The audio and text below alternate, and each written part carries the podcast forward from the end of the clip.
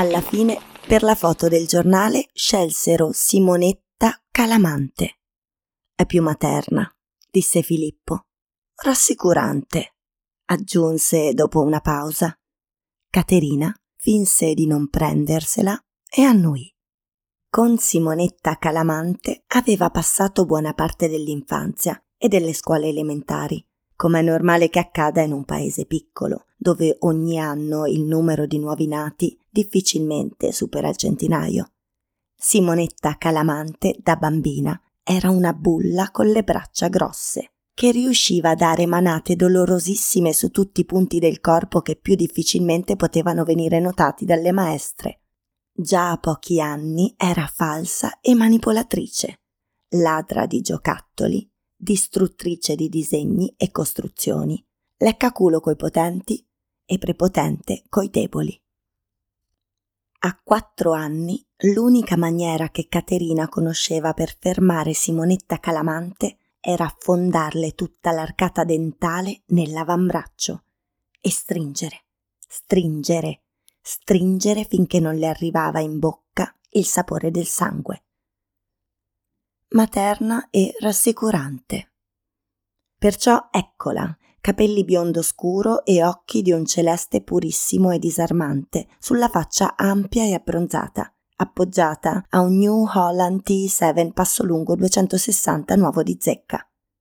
Nella fotografia l'azzurro del trattore le faceva risaltare il colore delle iridi e guardandola era difficile non pensare che se i Calamante avevano scelto di comprare una New Holland invece di un John Deere o un Claas o un Fendt o un Lamborghini, Caterina era quasi sicura che l'ultimo che avevano avuto prima di quello fosse un Lamborghini, era principalmente perché la vernice del New Holland ben si abbinava al colore degli occhi della loro figlia prediletta. Simonetta, appoggiata alla ruota posteriore alta quanto lei, indossava una t-shirt bianca e un'ampia salopetta di denim, abbigliamento che si adattava perfettamente a entrambe le sue condizioni, quella di coltivatrice diretta e quella di donna gravida, sicuramente quasi vicina alla scadenza. La salopetta di denim era un simbolo specifico e riconoscibile, un attributo da moderna Demetra, che sublimava Simonetta Calamante in un archetipo di divinità fertile, i suoi campi e il suo corpo pronti a dare frutti con gioia, a portare prosperità e buon raccolto a tutti i soci Coldiretti. La serie di articoli sui giovani della Coldiretti era stata pensata da Filippo a lungo, con la minuzia e la nevrosi dell'ufficio stampa milanese. Filì, non siamo a Milano. Ma che significa? Che dentro la sezione economia del resto del Carlino ci mettono di tutto.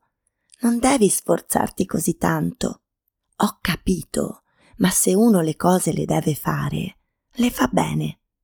Suo padre aveva sempre sperato che l'amicizia tra lei e Filippo, le elementari, le medie, le superiori assieme, poi la scelta comune dell'Università Milano, la vita da coinquilini, il ritorno nelle Marche l'una dopo l'altro, si trasformasse in qualcosa di più.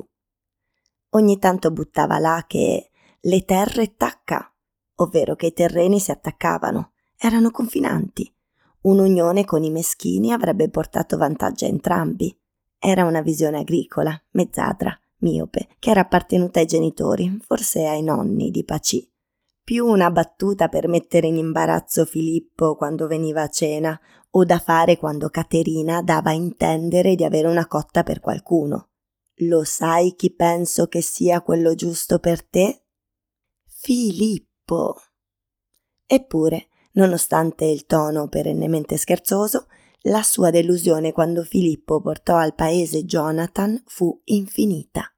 Poteva forse tollerare che Filippo preferisse in generale gli uomini, ma non tollerava che avesse preferito Jonathan. Fosse bello, diceva, fosse intelligente, fosse ricco. No, guardalo, sembra un sorce, non c'ha una lira e poi si vede che di Filì non gliene frega niente, si vede che sta con lui solo per i soldi. Alla figlia. La foto di Caterina, che era stata selezionata assieme ad alcune altre per quell'uscita, certamente non poteva dirsi né materna né rassicurante.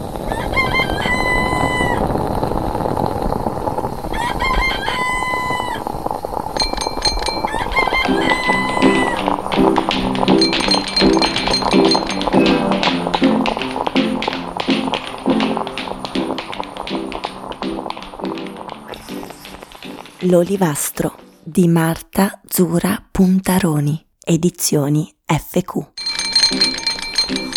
Lunedì intro, entrare nella settimana con le prime pagine di un romanzo. Legge Marta Marchi, Samba Radio. Sceglie il romanzo Elisa Vettori, 2 punti, libreria.